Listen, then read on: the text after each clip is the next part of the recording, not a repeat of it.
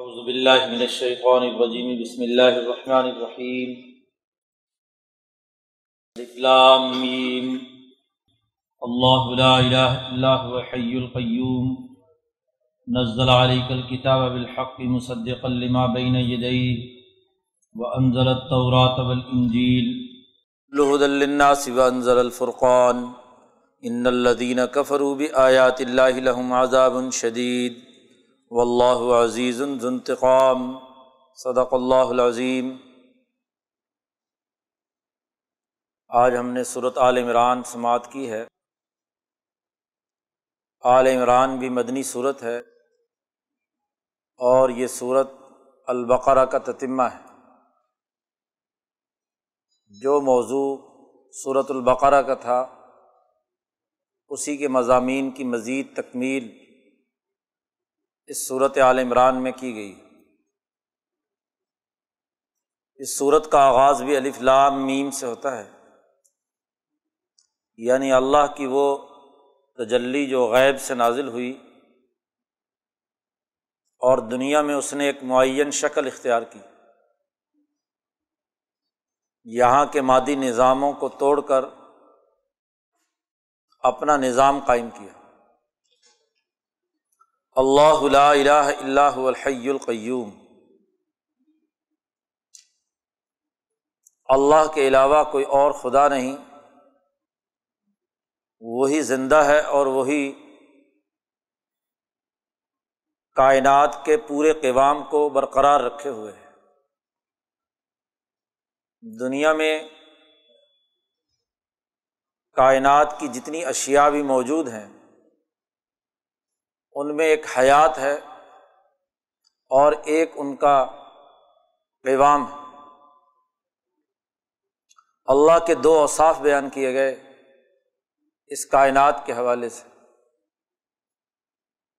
ان دونوں صفات کا یہ کائنات مظہر ہے۔ دنیا میں جتنی بھی حرارت و توانائی اور زندگی موجود ہے، وہ اللہ کی صفت الحی کا اظہار ہے۔ القیوم مختلف عناصر کے درمیان جو کیمیائی حیت ترکیبیاں موجود ہیں اس کے اس پورے قوام کو برقرار رکھنے والی طاقت و قوت اللہ کا صفت القیوم کائنات کے اس مرکزی نظام کا تذکرہ کر کے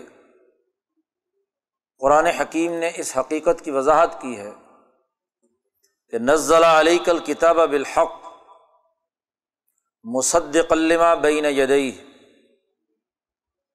آپ صلی اللہ علیہ وسلم پر یہ کتاب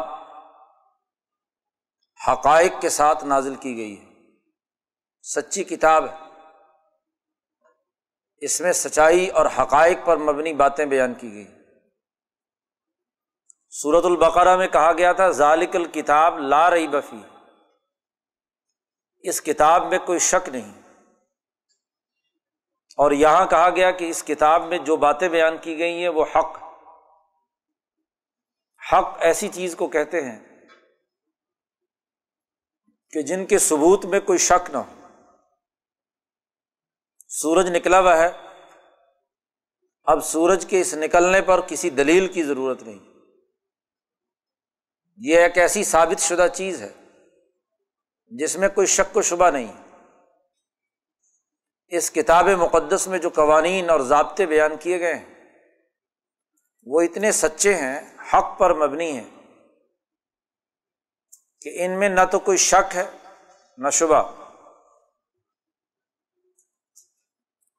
حق بات لے کر یہ کتاب آئی ہے۔ مصدق علمہ بینا یدئی اپنے سے پہلے کتابوں کی تصدیق کرنے والی ہے۔ وہ انضل طورات اول انجیل من قبل۔ تورات اور انجیل بھی اس قرآن سے پہلے ہم نے نازل کی ہیں۔ اس کا بنیادی مقصد ہدل الناس انسانیت کے لیے ہدایت۔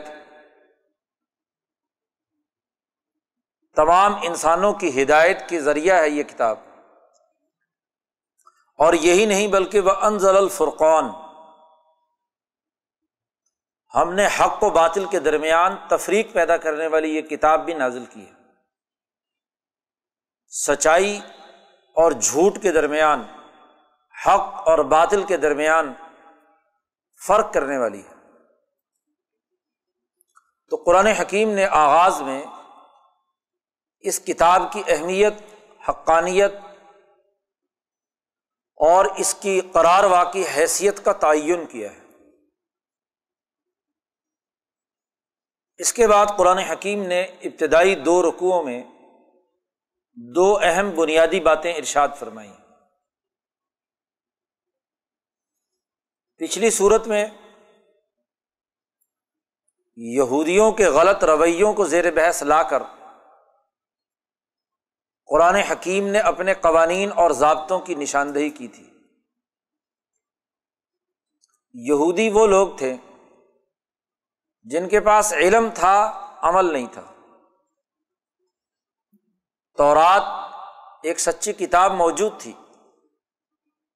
لیکن اس کتاب پر وہ عمل نہیں کرتے تھے اپنے مادی مفادات، طبقاتی اور گروہی فائدوں کے لیے۔ مذہبی جو خصوصیات انہیں حاصل تھیں ان خصوصیات کو برقرار رکھنے کے لیے وہ تورات کے احکامات پر عمل نہیں کرتے تھے۔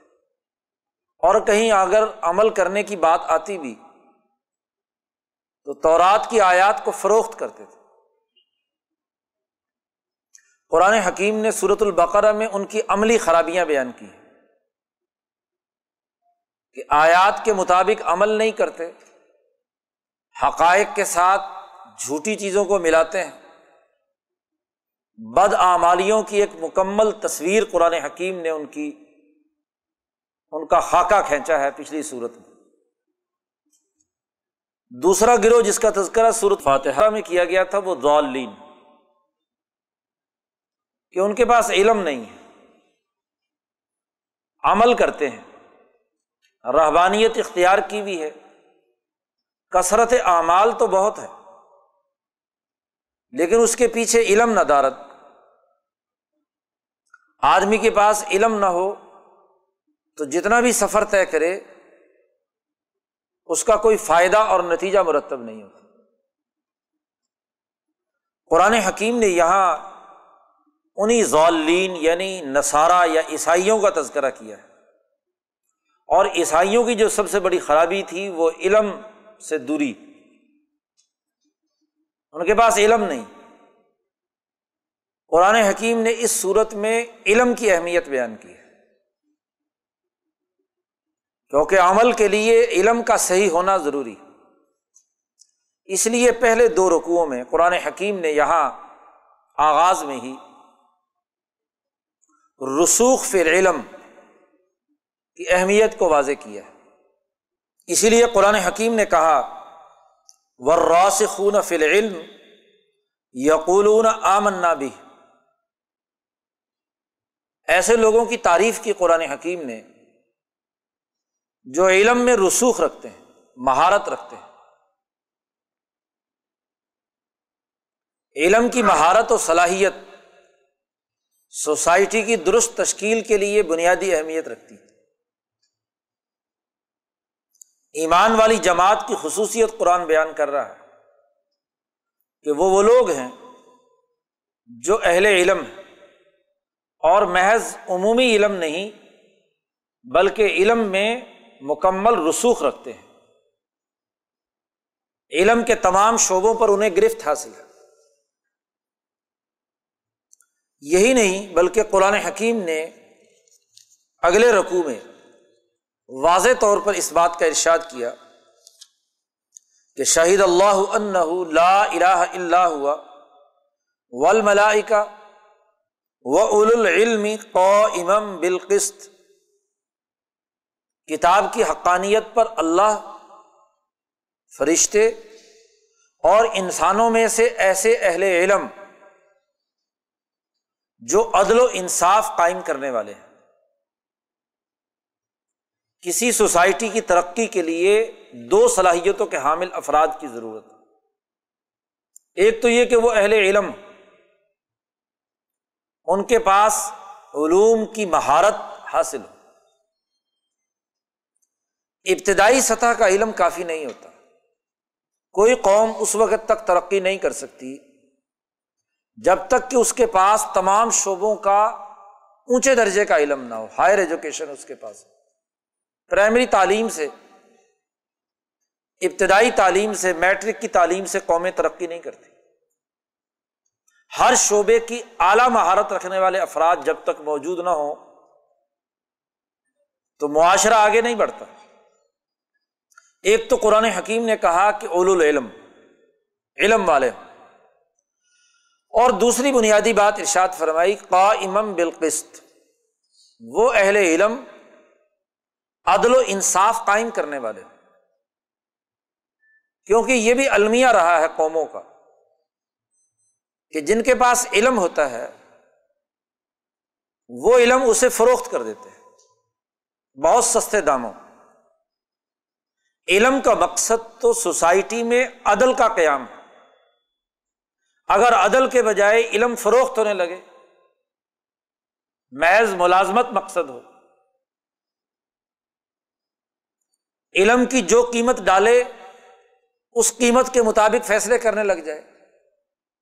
ایک انجینئر جانتا ہے کہ صحیح اور بہتر بلڈنگ کیسی ہوتی ہے، لیکن وہ اپنے علم کو ایسے طریقے سے استعمال میں لائے کہ ایک بیکار اور غلط بلڈنگ کو پاس کر دے، پیسے لے کر۔ ڈاکٹر جانتا ہے کہ انسانی جسم کے امراض کا علاج کا طریقہ صحیح یہ ہے۔ وہ کسی میڈیکل ریپ کے کہنے پہ کیا ہے؟ لکھ دے، دوائیاں لکھ دے۔ کوئی انسانی جو مرض ہے، اس کا علاج مطلوب نہ ہو۔ علم برائے فروخت۔ مفتی صاحب کو پتا ہے کہ قرآن کی کس آیت یا فقہ کے کس حکم سے کون سا مسئلہ نکلتا ہے۔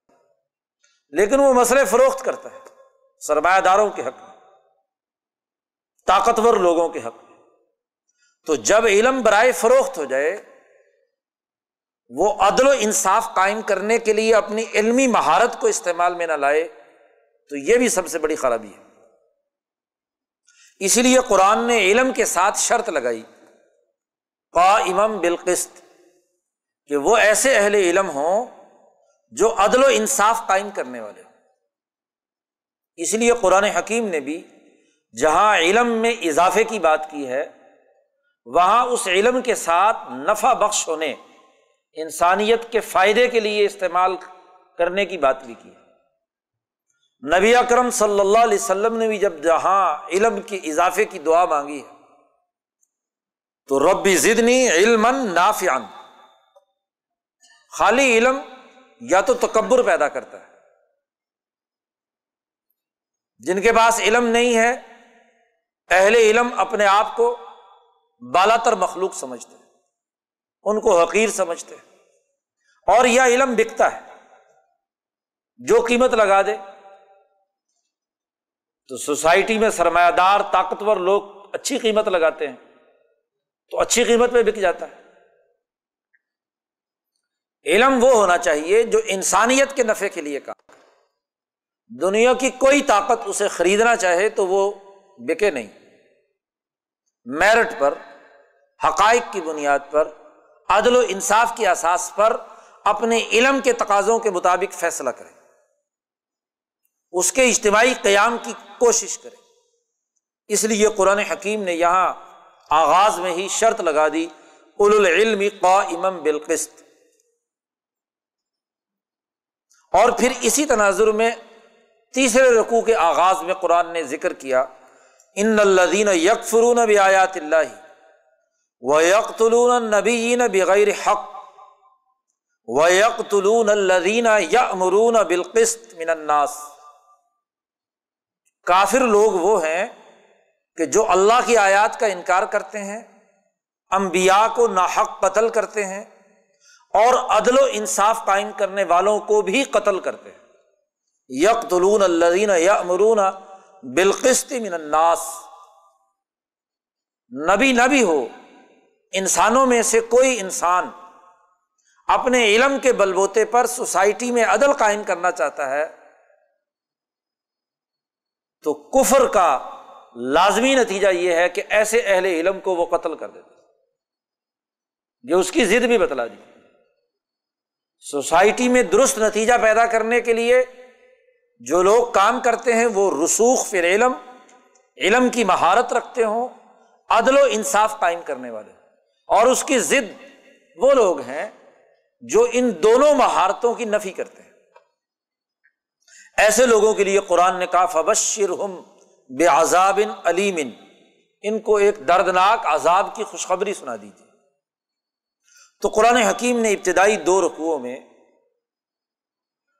اپنی وحدانیت، توحید، دین اسلام کی حقانیت وغیرہ وغیرہ بیان کرنے کے ساتھ ساتھ جس بات پر سب سے زیادہ زور دیا ہے، وہ رسوخ فی العلم، علم کی مہارت اور اس مہارت کو انسانی معاشرے میں عدل و انصاف قائم کرنے کے لیے استعمال میں لانا۔ ان دو باتوں کی قرآن حکیم نے اہمیت بیان کی ہے۔ اور اسی اساس پر سوسائٹی کی حکمرانی قومی نظام کے قیام کی حقیقت واضح کی ہے۔ ابتدائی دو تین رقوؤں میں یہ بنیادی بات ارشاد فرمانے کے بعد قرآن حکیم نے امبیا علیہم السلام کے ایک تسلسل کا تذکرہ کیا ہے کہ ایسے اہل علم جنہوں نے سوسائٹی میں عدل و انصاف قائم کیا، اس کے بارے میں اگر انسانی تاریخ کا ہم مطالعہ کریں، تو ان اللہ ہستفا آدم و نوحن و اعلی ابراہیم و اعلی عمران عالمین اللہ نے اس انسانیت میں سے ان افراد کو منتخب کر لیا، جو ان امور کی سر انجام دہی کے لیے کردار ادا کرتے ہیں۔ سب سے پہلے آدم، پھر نو اور پھر ابراہیم اور ان کی اولاد۔ وہ اعلی عمرانہ اور عمران کی اولاد۔ خاص طور پر حضرت عیسیٰ علیہ السلام۔ اسرائیلی تحریک کے آخری انبیاء میں سے ان کا تذکرہ قرآن حکیم نے کیا۔ یہ خاص طور پر اس لیے ذکر کیا کہ یہاں مخاطب عیسائی ہیں۔ عیسائیوں کی جو علمی خرابیاں تھیں، ان کا یہاں چونکہ بیان کرنا مقصود ہے۔ تو آدم علیہ السلام سے لے کر عیسیٰ علیہ السلام تک ان انبیاء کو ہم نے منتخب کیا انہیں کاموں کے لیے۔ یہ تمام انبیاء اہل علم بھی تھے، علم میں رسوخ رکھتے تھے، اور انسانی معاشرے میں یہ عدل و انصاف قائم کرنے کے لیے جدوجہد اور کوشش کرتے رہے۔ تو بطور ابتدائی تمہید کے تمام انبیاء کا تذکرہ کر دیا۔ اور پھر یہاں سے قرآن حکیم نے حضرت مریم کی پیدائش اور مریم کے ہاں حضرت عیسیٰ کی پیدائش کا تفصیلی واقعہ اور قصہ بیان کیا ہے۔ اس حقیقت کو واضح کرنے کے لیے کہ نہ تو مریم خدا ہے اور نہ عیسیٰ خدا ہے۔ عیسائیوں کے یہاں جو سب سے بڑی علمی خرابی تھی وہ یہی کہ وہ مریم کو بھی خدا مانتے تھے اور عیسیٰ کو بھی۔ تسلیس کا عقیدہ جس میں خدا کے ساتھ مریم یا جبرائیل یا مریم اور عیسیٰ یا عیسیٰ، جبرائیل اور خدا کی تسلیس کے مختلف فرقے موجود تھے۔ یہ سب سے بڑی علمی گمراہی ہے کہ ایک نبی ہے جو انسانوں میں سے ہے، اللہ نے نبوت دی ہے، اہل علم میں سے ہے، عدل و انصاف قائم کرنے والے ہیں، اس نبی کو خدا بنا لینا۔ قرآن حکیم نے یہ پورا واقعہ تفصیل سے یہاں پر بیان کیا ہے اور اس میں اس چیز کو واضح کیا کہ یہ بہرحال انسان تھے امبیا تھے، خدا نہیں تھے۔ اور اسی ضمن میں حضرت ذکریہ علیہ السلام کا بھی ایک واقعہ بیان کیا ہے۔ آخری بات جو قرآن حکیم نے ارشاد فرمائی وہ یہ کہ یہ تمام انبیاء علیہم السلام ابراہیمی تحریک کے لوگ ہیں۔ اور ابراہیم علیہ السلام دراصل بنیادی مرکزی شخصیت ہیں۔ جن کے ذریعے سے یہ علم اور عدل و انصاف کا نظام انسانی معاشرے میں قائم ہوا۔ اور ابراہیم کی حیثیت یہ ہے کہ ماں کان ابراہیم و یہودین ولا نسرانی ولا کن کان حنیفم مسلم ابراہیم نہ تو یہودی تھے اور نہ عیسائی تھے۔ وہ تو حنیفم مسلمن نظریے میں یکسو اور سچے مسلمان تھے۔ وما کانا مل المشرقین اور نہ ہی ابراہیم مشرقین میں سے تھے۔ ابراہیم کے نظریے پر سب سے قریب ترین شخصیت حاضن نبی محمد مصطفیٰ صلی اللہ علیہ وسلم۔ قرآن حکیم نے ان کا تذکرہ کرتے ہوئے امبیا کا، دیگر امبیا کا بھی قرآن نے یہاں پر تذکرہ کیا جو ابراہیم علیہ السلام کے ساتھ، ابراہیم علیہ السلام کی ضروریت میں سے تھے۔ اور ایک بات واضح کر دی کہ غیر الاسلامی دین فلن یقبل من اس دور کے اندر جو آدمی بھی دین اسلام کے علاوہ کسی اور دین یا نظام کو قبول کرنے کی کوشش کرے گا، وہ قابل قبول نہیں ہوگا۔ وہ ہوا فی الآخرت من الخاصرین اور ایسا آدمی نہ صرف دنیا میں خسارے میں اور نقصان میں ہے، بلکہ آخرت میں بھی خسارے میں ہے۔ ابراہیم علیہ السلام کی دعوت حنیفیت کی طرف قرآن حکیم نے متوجہ کیا ہے اس صورت مبارکہ میں۔ قرآن کا دستور یہی ہے۔ پیچھے البقرہ میں بھی یہودیوں کی بدعمالیوں کا تذکرہ کر کے پارے کے اختتام پہ ابراہیم علیہ السلام کے بنیادی اثاثی اصولوں کی طرف دعوت دی گئی تھی۔ اور یہاں عیسائیوں کی خرابیاں بیان کر کے قرآن حکیم نے یہاں ابراہیم علیہ السلام کی ملت کی اتباع کی دعوت دی۔ ارشاد فرمایا کل صدق اللہ فتب ملت ابراہیم حنیفہ۔ کہہ دیجیے کہ اللہ نے سچ بات ارشاد فرمائی۔ اور وہ یہ ہے کہ لوگوں ملت ابراہیمیہ کی اتباع کرو۔ حکم اتبعو ملت ابراہیم حنیفہ۔ یہ جو فرقہ وارانہ گروہیت تم نے پیدا کر لی، یہودیت، عیسائیت کی شکل میں۔ ان تمام کو ختم کرو۔ موسا علیہ السلام بھی ابراہیم کے نظریات کو فروغ دینے والے ہیں۔ عیسیٰ علیہ السلام بھی اسی اسرائیلی تحریک کے نبی ہیں۔ وہ بھی ابراہیمی اصولوں کی دعوت دے رہے ہیں۔ اور وہی ابراہیم کی دعوت آج محمد مصطفیٰ صلی اللہ علیہ وسلم دے رہے ہیں۔ اس لیے یہ ذیلی اختلافات ختم کر کے جو مرکزی شخصیت ابراہیم علیہ السلام کی ہے ان کی ملت کے جو بنیادی اثاثی اصول ہیں، ان کی اتباع کرو۔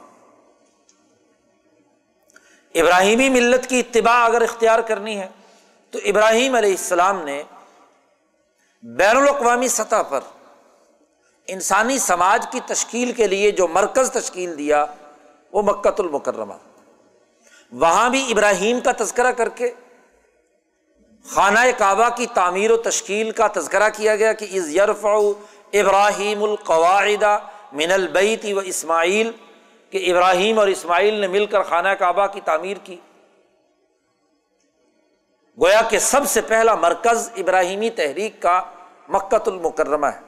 اور یہاں بھی قرآن حکیم نے یہی بات ارشاد فرمائی، ان اول بیت وضع للناس للذی ببکت مبارکم و حد للعالمین۔ سب سے پہلا گھر جو تمام انسانیت کے نفع کے لیے بنایا گیا، وہ مکت المکرمہ میں یہ خانہ کعبہ ہے۔ آدم علیہ السلام نے سب سے پہلے اسے بنایا۔ اور آدم سے نو نو سے ابراہیم تک امبیا کا تسلسل اس گھر کی مرکزیت تناظر میں ہی ہے۔ اور پھر ابراہیم نے اثر نو انہیں بنیادوں پر اس خانہ کعبہ کی تعمیر کی، یہ مرکز بنایا گیا۔ قرآن حکیم نے جملہ استعمال کیا اب والا بیتن سب سے پہلا گھر۔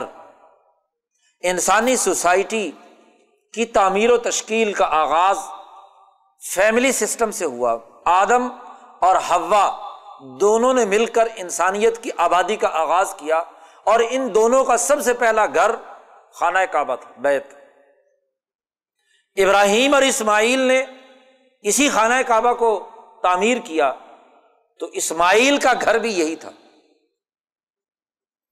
اسماعیل سے لے کر طویل عرصے تک خانہ کعبہ کا جو بھی متولی رہا، وہ اسی گھر میں رہا۔ یہ انسانیت کے لیے گھر بنایا گیا۔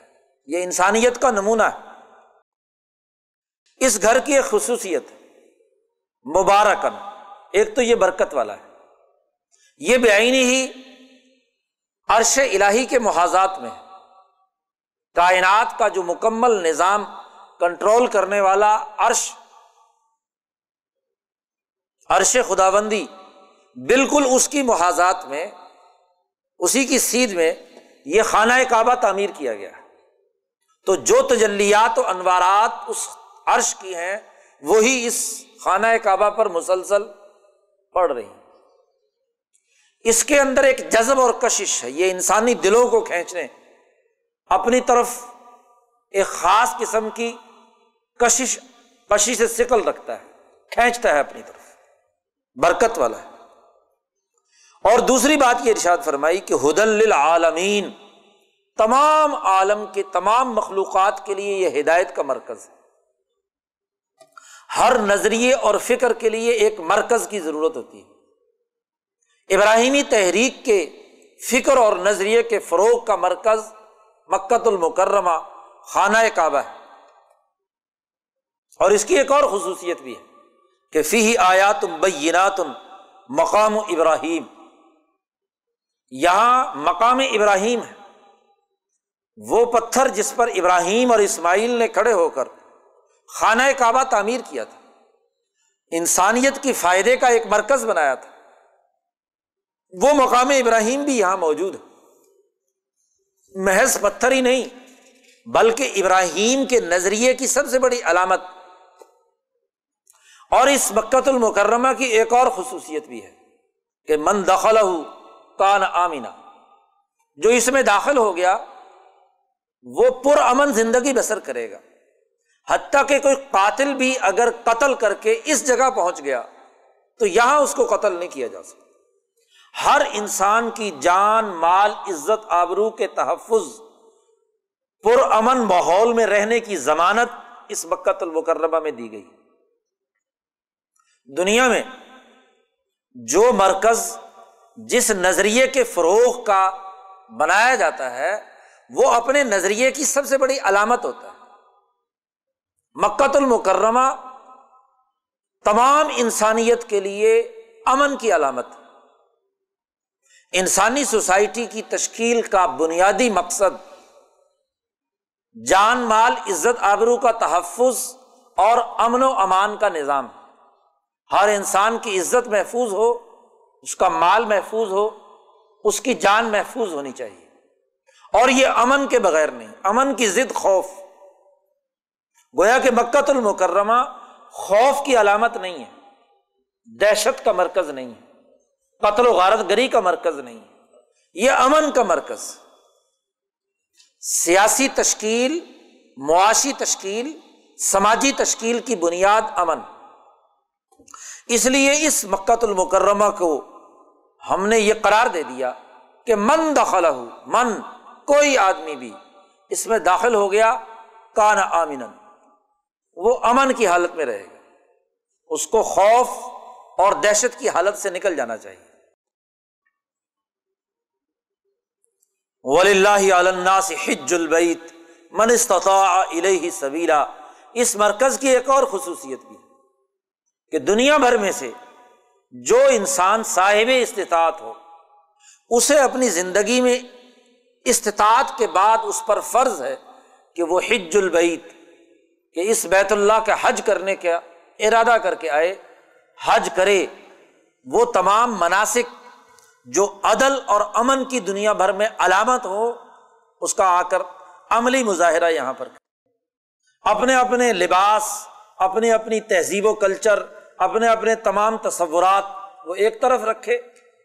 دو سفید کپڑوں میں یہاں آ کر اس خانہ کعبہ کا طواف کرے اور ایک ہی جملے کے ساتھ اپنی وحدانیت کا اعلان کرے کہ لبیک اللہ لبیک لا شریک الک لبیک ان الحمد و نعمت الک ملک لا شریک الک اللہ کی حکمرانی، اس کی حمد و ثناء کا ایک ہی لفظ کے ساتھ اعلان کرے۔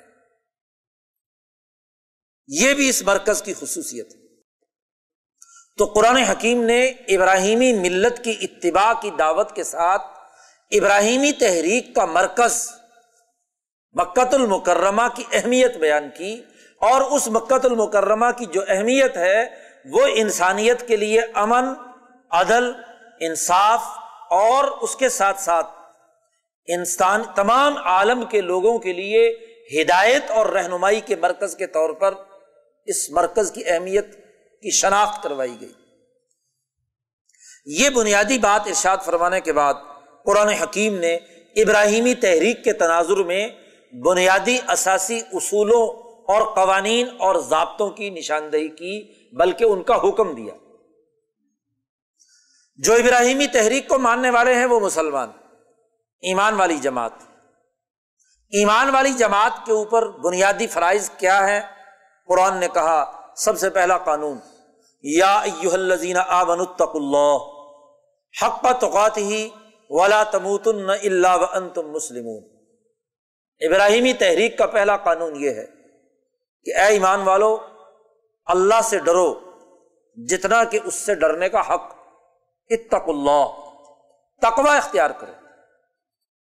اور تقوا کا مفہوم حضرت شیخ عبد القادر جیلانی رحمۃ اللہ علیہ غوث العظم انہوں نے یہ بیان کیا ہے کہ تقوا جس انسان میں پایا جاتا ہے، اس میں انسانی معاشرے میں موجود عدل اور ظلم کے درمیان تمیز پیدا کرنے کی صلاحیت پیدا ہونی چاہیے۔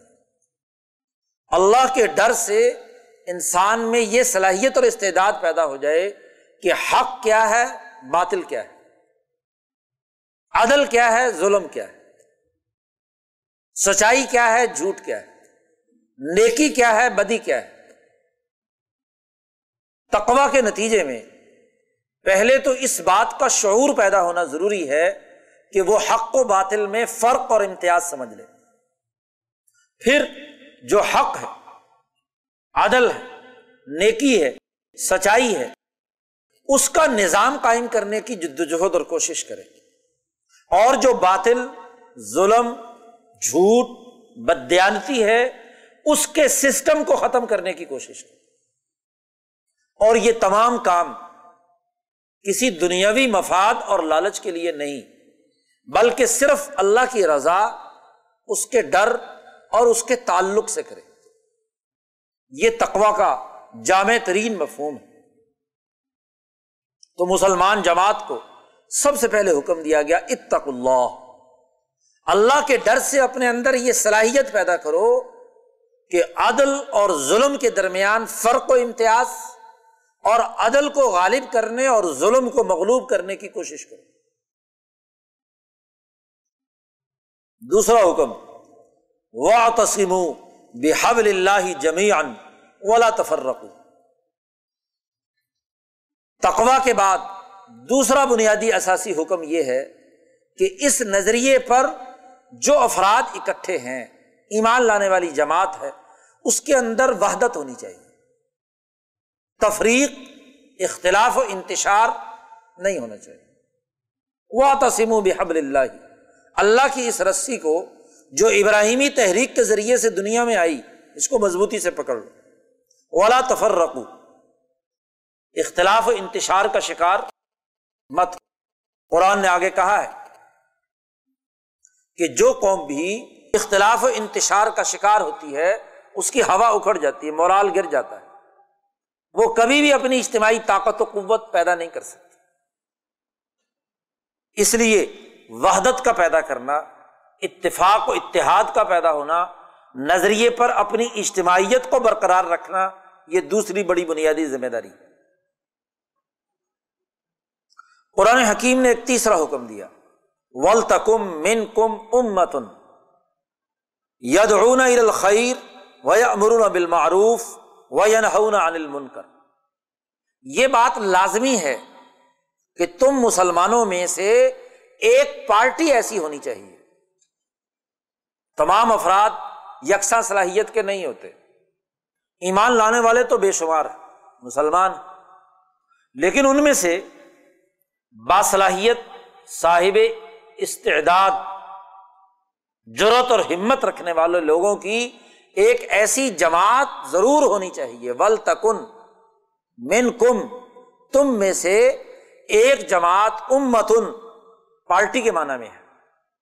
ایک پارٹی، ایک جماعت ایسی ہو جو تین کام کرے۔ یدعون الخیر، انسانی بھلائی کے کام کی دعوت دے۔ دعوت پہلا مرحلہ ہے۔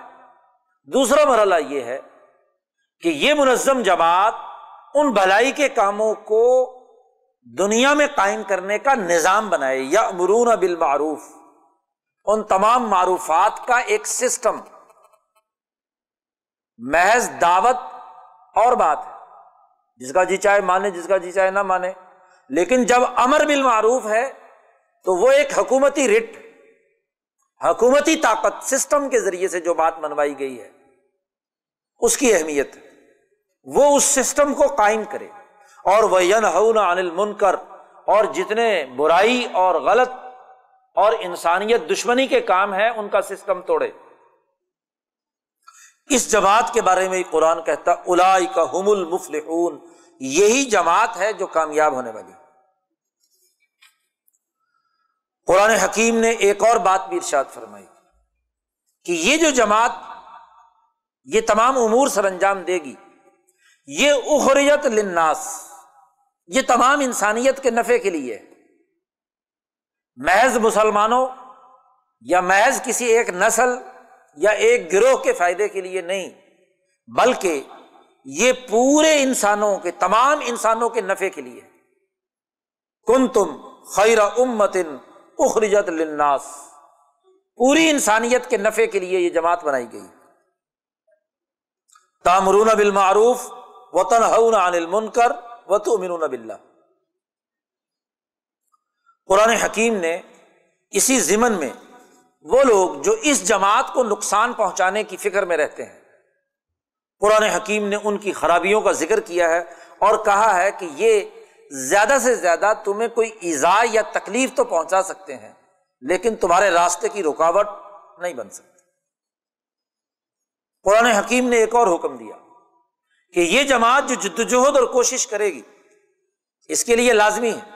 یا الزین آمنو لات بتونتم من دونکم لا یالونکم خبالا یاد رکھو، اپنا رازدار اپنے علاوہ کسی اور کو مت بناؤ۔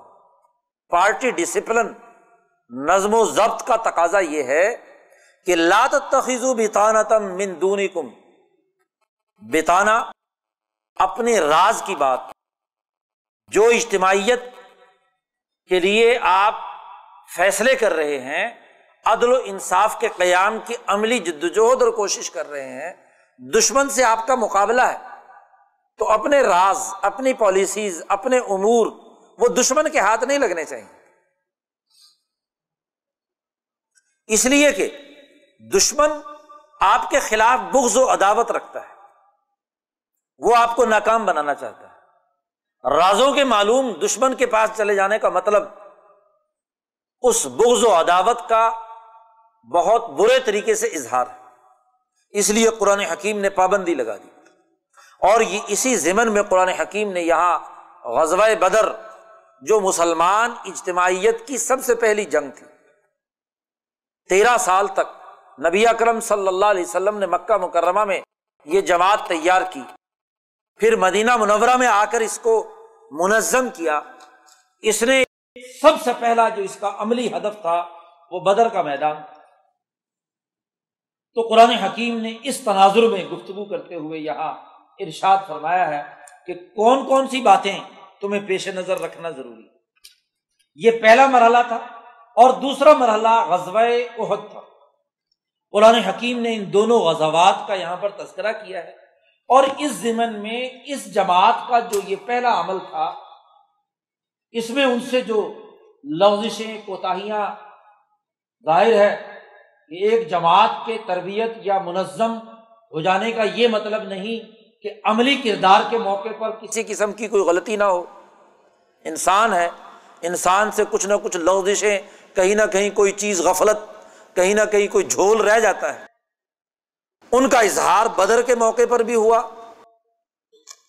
اور غزوہ عہد کے موقع پر بھی ہوا۔ قرآن حکیم نے ان دونوں غزوات کے تذکرے کے تناظر میں جو چھوٹی چھوٹی کچھ لغزشیں یا غلطیاں ہوئی تھیں، ان کی تنبیہ کی اور اس کے بارے میں واضح طور پر حکم دیا کہ تمہیں کون کون سے اقدامات کرنے چاہیے۔ اسی ضمن میں قرآن حکیم نے ایک اہم ترین حکم دیا عطی اللہ ور رسول ترحمون۔ اللہ اور اس کے رسول کی اطاعت کرو۔ یعنی جو جماعت کا نظم قائم کرنے والی طاقتیں اور قوتیں ہیں، ان کے احکامات کی پیروی لازمی ہوتی ہے۔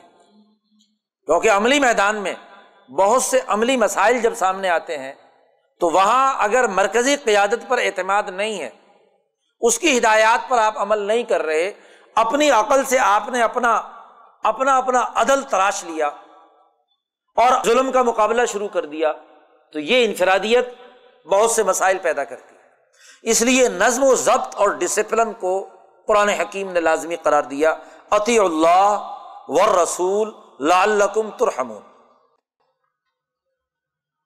اور پھر اسی ضمن میں قرآن حکیم نے ایک اور اہم بات کی طرف بھی توجہ دلائی۔ یا الذین آمنو لا تاکل الربا اضعافا مضاعفا واتقوا اللہ لعلکم تفلحون۔ اے ایمان والو، دیکھو، مالی بدعنوانیوں میں سب سے اہم ترین بدعنوانی سود پیچھے صورت البقرہ میں بھی ربا کی خرابیاں بیان کر کے، سود کی خرابی بیان کر کے اس کی ممانعت کا حکم دیا گیا تھا۔ یہاں بھی قرآن حکیم نے واضح طور پر حکم دیا کہ اللہ تعقل الربا اضاف مضاف وطق اللہ تفلحون۔ اس اجتماعی عمل میں اگر کوئی لغزش یا غلطی ہو جائے، تو اس کا طریقہ یہ ہے کہ اس کی معافی مانگنی چاہیے، اللہ کی طرف رجوع کرنا چاہیے۔ قرآن حکیم کہتا ہے ولدین اضا فعلوا فاحشتن او ظلموا انفسهم وہ لوگ جن سے کوئی غلطی سرزد ہو گئی، کوئی جرم سرزد ہو گیا انہوں نے اپنے اوپر کوئی ظلم کیا، گناہ ہوا۔ تو ذکر اللہ اللہ کو وہ یاد کرتے ہیں اور فسط فرو لنوب وہ اپنے گناہوں کی معافی چاہتے ہیں۔ سوائے اللہ کے اور کون گناہوں کو معاف کرنے والا ہے؟ اس لیے آدمی سے لغزش ہو جاتی ہے، غلطی ہو جاتی ہے۔ غلطی ہونا کوئی جرم نہیں ہے۔ انسان ہے، انسان سے غلطی ہو جاتی ہے۔ لیکن غلطی پر اصرار کرنا یہ جرم آدم اور ابلیس میں یہی فرق۔ ابلیس سے غلطی ہوئی تو اس نے فوری طور پر اس غلطی کو تسلیم کرنے کے بجائے اس پر اصرار شروع کر دیا دلائل دینے شروع کر دیے کہ میں نے اس لیے سجدہ نہیں کیا کہ جی میں اس سے بہتر ہوں، آگ بلند ہوتی ہے، مٹی کے مقابلے میں یہ مٹی سے بنا، میں آگ سے بنا۔ منتق جھاڑنی شروع کر دی، دلائل دینے شروع کر دی۔ آدم سے بھی غلطی ہوئی۔ درخت جس سے کھانے سے منع کیا، آدم نے وہ درخت کھا لیا۔ لیکن آدم اور ہوا نے فوراً ربنا ظلمنا انفسنا و علم تغفر لنا و ترحمنا من الخاسرین۔ اپنی غلطی کا اعتراف بھی کیا۔ گویا کہ انسان غلطی کرتا ہے اور غلطی سے اگر سیکھنے کا جذبہ ہو، ٹھوکر لگے، غلطی ہو اور آدمی ٹھیک کر لے اس کو، اس سے سیکھ جائے، تو یہ غلطی بھی اس کے لیے فائدہ مند بن جاتی۔ تو قرآن حکیم نے اسی لیے شرط لگائی، ولم یوسر رو علامہ فعلو جو انہوں نے غلط کام کیا تھا، اس پر وہ اصرار نہیں کرتے۔ اس کے اوپر وہ اصرار نہیں کرتے۔ اس غلطی کو غلطی مانتے ہیں، غلطی کو درست بنانے کی کوشش نہیں کرتے۔ قرآن حکیم کہتا ہے، ان کے لیے اولا کا جزا ام مغفرت مر رب ان کے لیے رب کی جانب سے کیا ہے؟ مغفرت، انعامات۔ ان کی لغزشوں کو معاف کر دیا جاتا ہے، گناہ معاف ہو جاتے ہیں۔ تو قرآن حکیم نے بتلایا کہ اجتماعی عمل میں آدمی کسی وجہ سے کوئی غلطی ہو جائے، جان بوجھ کر صحیح یا بھول کر یا کسی بھی وجہ سے، تو اس غلطی کا اعتراف کر لینا چاہیے اور اس غلطی سے سیکھ کر آئندہ عزم کرنا چاہیے کہ یہ غلطی دوبارہ نہیں ہو قرآن حکیم نے ایک اور حکم دیا، ولا تہین ولا تحزن و ان تم ان کن تم مومنین دیکھو، سست بھی مت پڑو۔ کسی جماعت کے اندر افراد کا سست ہو جانا، بزدل بن جانا، یہ بہت بڑی خرابی کی بات ہے۔ اس کی اجتماعی طاقت کو ختم کر دیتا ہے۔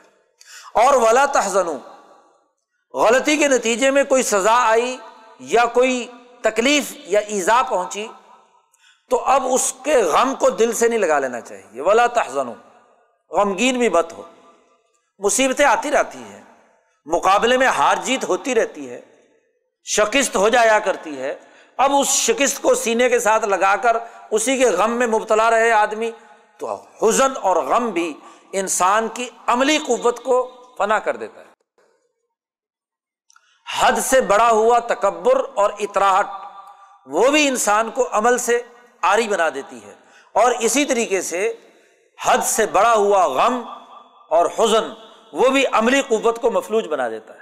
اس لیے قرآن حکیم نے کہا، ولا تہین ولا تحزن ضرورت اور ہمت کے ساتھ آگے بڑھو۔ ان تم العلون ان کن تم مومنین کرہن فقط بسل قوم کرہم مسل آج تمہیں کوئی زخم لگا ہے تو جس دشمن سے تم لڑ رہے تھے، اس کو پچھلے سال اسے بھی تو زخم لگا تھا۔ غزبۂ عہد کے تناظر میں یہ آیت مبارکہ ہے کہ غزبۂ عہد میں ستر صحابہ شہید ہوئے۔ تو قرآن نے کہا، کوئی بات نہیں، پچھلے غزبۂ بدر میں تم نے ان کے ستر آدمی قتل کر دیے تھے، آج تمہارے شہید ہو گئے۔ تو اس میں گھبرانے کی کیا بات ہے؟ ہار جیت شکست معاملہ ہوا کرتا ہے۔ تلکل ایام نداول ہوا بین الناس، یہ دن بدلتے رہتے ہیں لوگوں کے درمیان۔ تو اس سے گھبرانا نہیں چاہیے، غمگین نہیں ہونا چاہیے، عزم و ہمت کے ساتھ جد وجہد اور کوشش جاری رکھنی چاہیے۔ اور اسی کے ساتھ قرآن حکیم نے ایک اور بات کی طرف بھی یہاں واضح طور پر حکم دے دیا کہ دیکھو، وما محمد اللہ رسول۔ محمد صلی اللہ علیہ وسلم رسول ہے۔ وہ خدا نہیں، انسان ہے۔ انسانوں میں سے وہ رسول اور پیغمبر۔ ہے قد خلط بن قبل رسول ان سے پہلے بہت سے رسول آئے اور دنیا سے چلے گئے۔ غزبۂ عہد کے موقع پر ایک لمحہ وہ آیا تھا کہ جب صحابہ کے اندر یہ بات پھیل گئی مشرقین نے مخالفوں نے پھیلائی کہ نوز باللہ حضور صلی اللہ علیہ وسلم شہید ہو گئے۔ ابو سفیان نے آ کر جب اعلان کیا کہ محمد کہاں ہے، تو حضور صلی اللہ علیہ وسلم نے جنگی حکمت عملی کے تحت جواب نہیں دیا۔ اس نے پوچھا، ابو بکر کہاں ہے؟ تو ابو بکر نے بھی خاموشی اختیار کی۔ اس نے کہا، عمر کہاں ہے؟ ترتیب ان کے دماغ میں پہلے سے تھی کہ محمد کے بعد ابو بکر ہے اور ابو بکر کے بعد عمر جب یہ تین نام ترتیب سے لیے، ابو بکر اور حضور نے تو جواب نہیں دیا، لیکن عمر رضی اللہ تعالیٰ عنہ، انہوں نے کیا ہے؟ پہلے تو خاموش رہے، دوسری دفعہ پھر اس نے اعلان کیا۔ تو انہوں نے کہا، اللہ کے دشمن میں زندہ موجود ہوں یہاں۔ تو ان سے نہیں رہا گیا۔ تو خیر، ابو سفیان نے پراپگنڈا کر دیا کہ محمد اور ابو بکر تو تو مسلمانوں میں یہ بات بزدری کی پھیلنا شروع ہوئی تو اس پر قرآن حکیم نے یہ آیات مبارکہ نازل کی کہ آفا ام ماتا او قتیلا ان قلب تم اللہ کیا اگر محمد فوت ہو گئے اور یا وہ شہید کر دیے گئے تو کیا تم ایڈیو کے بل واپس لوٹ جاؤ گے؟ نہیں، اب تو یہ ایمان تمہاری پراپرٹی ہے۔ تم نے اسے اپنے لیے قبول کر لیا۔ محمد دنیا میں ہو یا نہ ہو ابو بکر موجود ہو یا نہ ہو اب تو تمہیں اپنے اس نظریے کی حفاظت کرنی ہے اور اس کے لیے کام کرنا اس کا مطلب یہ کہ ہر ایک انقلابی، ہر ایک مسلمان کو خود اس نظریے کا خود کسٹوڈین ہونا ہے۔ اس کے مطابق اسے جدوجہد اور کوشش کرنی ہے۔ کوئی ہو یا نہ ہو۔ بھائی، کوئی بھی آدمی ناگزیر اور ضروری نہیں ہے اس کام کے لیے۔ تو حضور اقدس صلی اللہ علیہ وسلم کے بارے میں بھی صاف فرما دیا کہ افیم بات اوقلا ان قلب تم عقابکم؟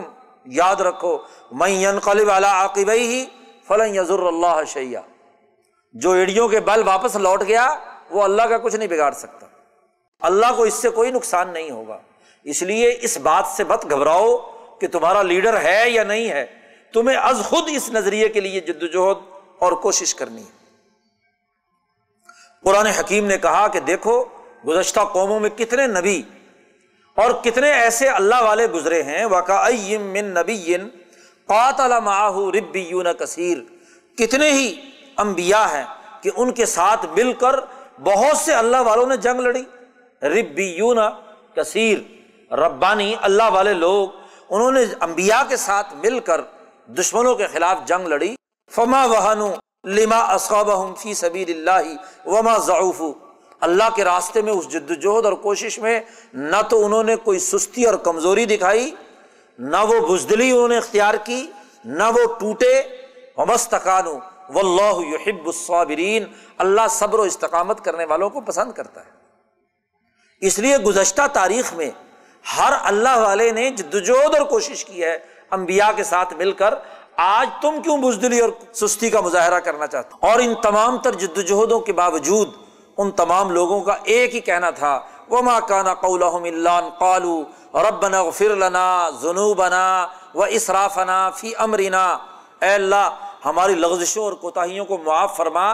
ہمیں اس کام کرنے میں اگر کوئی غلطی، کمزوری رہ گئی، کوئی حد سے ہم تجاوز کر گئے، تو اسے بھی معاف فرما۔ و اقدامنا ہمارے قدموں کو مضبوط رکھ ون سرنا القوم کافرین اور کافر قوم پر ہمیں غلبہ عطا فرما۔ تو فاتح اللہ ثوابت دنیا و حسن ثواب الآخرہ اللہ نے ان کو دنیا میں بھی بہت بہتر بدلا دیا، کامیابی اور ترقی دی۔ وہ حسن ثواب الآخرہ اور آخرت کا بھی بہت اچھا ثواب دیا۔ وہ اللہ یحب المحسنین قرآن حکیم نے دوبارہ پھر حکم دیا، یا ایو الزین آمنو ان تطیع الزین کفر یرد کم اعلیٰ آقابکم فتن قلب خاصرین اے ایمان والو، اگر تم نے ان کافروں اور ظالموں کی اطاعت کی، تو تم خسارے میں ہو۔ بر اللہ مولا کم وہ خیر الناصرین۔ ہونا تو یہ چاہیے کہ تمہارا روب ہو ان پر۔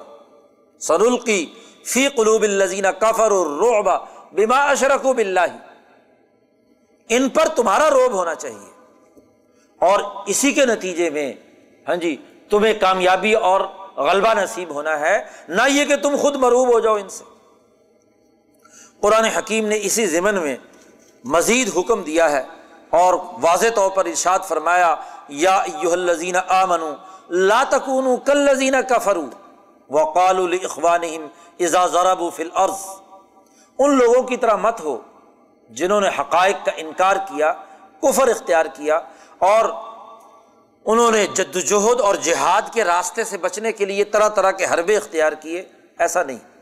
بلکہ تم جد وجہد اور کوشش کا راستہ اپناؤ اور اس کے لیے اقدامات کرو۔ قرآن حکیم نے اسی کے ساتھ ایک اور بنیادی حکم بھی یہاں پر دیا کہ تمہارا اجتماعی نظام وہ باہمی مشاورت اور اجتماعیت سے قائم ہونا چاہیے۔ قرآن نے صاف طور پر نبی اکرم صلی اللہ علیہ وسلم کو حکم دیا کہ وہ شاور ہم فل امر حکومتی معاملات میں، امور کی انجام دہی میں ان صحابہ سے مشورہ کریں۔ حالانکہ نبی اللہ کا پیغمبر ہے، اللہ کا حکم لانے والا ہے۔ جن باتوں میں تو اللہ نے واضح اور دو ٹوک حکم دے دیا۔ وہاں تو ظاہر ہے کہ مشورے کی بات نہیں، وہاں تو خود نبی کے اختیارات بھی ختم۔ اللہ نے جو حکم دے دیا وہ نبی اور نبی کی پوری جماعت نے عمل کرنا ہے۔ اور جہاں اللہ کا حکم دو ٹوک نہیں آیا، وہاں جماعت سے مشاورت کا حکم دیا گیا۔ شاور ہم فل امر فائدہ اعظم تھا مشورے کے بعد جو آپ فیصلہ کر لیں فتح اللہ۔ یہ آیت خاص طور پر اس وقت نازل ہوئی کہ جب غزبۂ عہد کے موقع پر صحابہ سے حضور نے مشورہ لیا کہ جنگ کیسے کرنی چاہیے۔ دشمن آ پہنچا ہے۔ عہد پہاڑ کے قریب پہنچ چکا ہے۔ مقابلہ کرنے کا طریقہ کیا ہو؟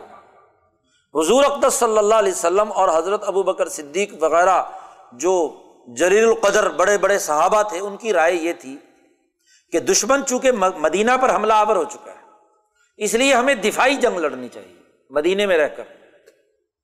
لیکن صحابہ میں سے وہ نوجوان جو غزبۂ بدر میں شریک نہیں ہو سکے تھے انہوں نے کہا کہ نہیں، آمنے سامنے مقابلہ ہونا چاہیے۔ دفاعی کے نہیں، ہمیں مدینہ سے باہر نکل کر دشمن کا مقابلہ کرنا ہے تاکہ ہم اپنے طاقت و قوت کا جوہر دکھا سکیں۔ صحابہ کی اکثریت نے جب یہ رائے دی کہ ہمیں باہر جنگ لڑنی ہے، تو حضور صلی اللہ علیہ وسلم نے یہ فیصلہ فرما دیا۔ اس آیت کی روشنی میں جو مشورہ صحابہ سے کیا، اکثریت کی رائے کے مطابق، جس میں حضور کی رائے بھی شامل نہیں تھی صحابہ کی اکثریت کی رائے کے مطابق جمہوری اصولوں پر، مشاورت کے اصولوں پر حضور نے فیصلہ فرمایا کہ ٹھیک ہے جی باہر جنگ لڑیں گے۔ حضور جب اس فیصلے کے مطابق اپنے گھر تشریف لے گئے اسلحہ باندھنے کے لیے، باہر نکلنے کے لیے، اور باقی تمام صحابہ کو بھی حکم دیا کہ وہ اپنا اپنا اسلحہ پہن کر آ جائے تو جو بزرگ صحابہ تھے، انہوں نے نوجوان صحابہ سے کہ بھائی یہ تم نے اچھا نہیں کیا۔ حضور صلی اللہ علیہ وسلم کی رائے مدینے میں رہ کر جنگ لڑنے کی تھی اور ابو بکر وغیرہ ان کی رائے بھی یہی تھی اور تم نے یہ باہر جنگ لڑنے کی بات کی ہے، بڑا نقصان ہوگا۔ تو ان نوجوان لوگوں کو کچھ خیال آیا تو حضور صلی اللہ علیہ وسلم جب واپس تشریف لائے، ہتھیار پہن کر گھر سے باہر تشریف لائے تو ان نوجوان صحابہ نے عرض کیا کہ ٹھیک ہے، جیسے آپ کی رائے ہو، اس کے مطابق ہم کام کر لیتے ہیں۔ حضور نے فرمایا کہ نہیں۔ فیضا اعظم تھا فتوکل اللہ۔ نبی اب فیصلہ کر چکے۔ جماعت کا مجلس مشاورت کا عمل مکمل ہو گیا۔ فیصلہ عزم ہو چکا۔ اب اس کی خلاف ورزی۔ اور جب نبی اسلحہ پہن کر میدان میں آ جائے تو اب وہ اسلحہ اتارا نہیں کرتا۔ اس لیے اب جو فیصلہ ہو چکا ہے اسی کے مطابق عمل ہوگا۔ فتوکل اللہ، ان اللہ یحب المتوکلین۔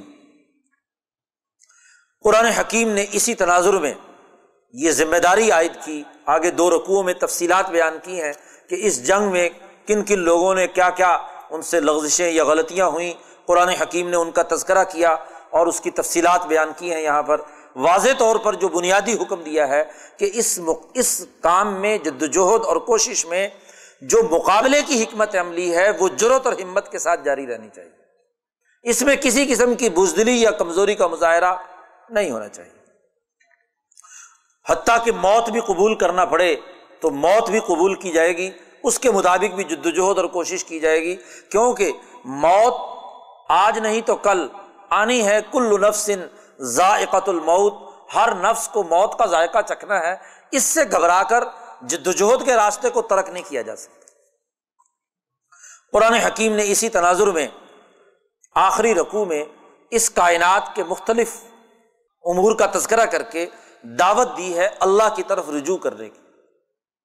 خاص طور پر دن اور رات کے اس اختلاف پر غور و فکر عقل مندوں کے لیے نشانیوں کا تذکرہ کرتے ہوئے کہا کہ عقل مند لوگ وہ ہیں اللہ دین یز قرون اللہ قیام وقعود وعلا جنوب و تفق کرون فی خلق السماوات والارض۔ جو اللہ کا ذکر کرتے ہیں، کھڑے بھی، بیٹھے بھی، لیٹے ہوئے بھی اور ہر عمل میں اور اللہ کی اس کائنات کی تخلیق پر غور و فکر کرتے ہیں اور اس بات کا اعلان کرتے ہیں کہ ربنا ما خلق تحاظہ باطلا۔ اے پروردگار، تو نے یہ کائنات فضول اور لغ پیدا نہیں کی اور پھر جہنم کے عذاب سے بچنے اور دیگر جو نبی اکرم صلی اللہ علیہ وسلم نے دعوت دی، اس دعوت کو قبول کرنے کا واضح طور پر اعلان کرتے ہیں۔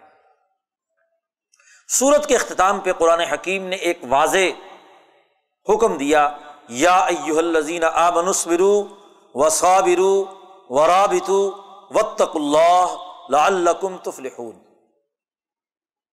پچھلی صورت میں بھی صورت البقرہ کے اختتام پر دعا مانگی گئی تھی کہ ہماری لغزشوں اور کوتاہیوں کو معاف کر کے ہمیں اپنے مخالفوں پر غلبہ عطا فرما۔ فن سرنا القومل کافرین اور یہاں بھی چونکہ جماعت کے نظم و ضبط اور ڈسپلن کا تذکرہ چلا آ رہا ہے، تو تمام احکامات کو چار بنیادی امور کے تناظر میں آخری آیت میں واضح طور پر مسلمان جماعت کو حکم دے دیا۔ یا الزین آ منسمرو اے ایمان والو، اپنے اس نظریے پر ثابت قدم رہو۔ جو نظریہ غلبے کا، انسانیت کی بھلائی کا، امن کا، ابراہیمی تحریک کے قبول کرنے کا اس کی اتباع کا تم نے اختیار کیا ہے، اس پر صبر و استقامت کا مظاہرہ کرو۔ یا ایو الزین آب نہ صرف خود، بلکہ اپنے ساتھیوں کو بھی صابر ساتھیوں میں سے جو کمزور ہو رہا ہو، اس کو دوبارہ حوصلہ دے کر اپنے نظریے پر قائم رکھوانا۔ یعنی جماعت کی اجتماعیت کو برقرار رکھنے کا حکم دیا گیا۔ صابرو۔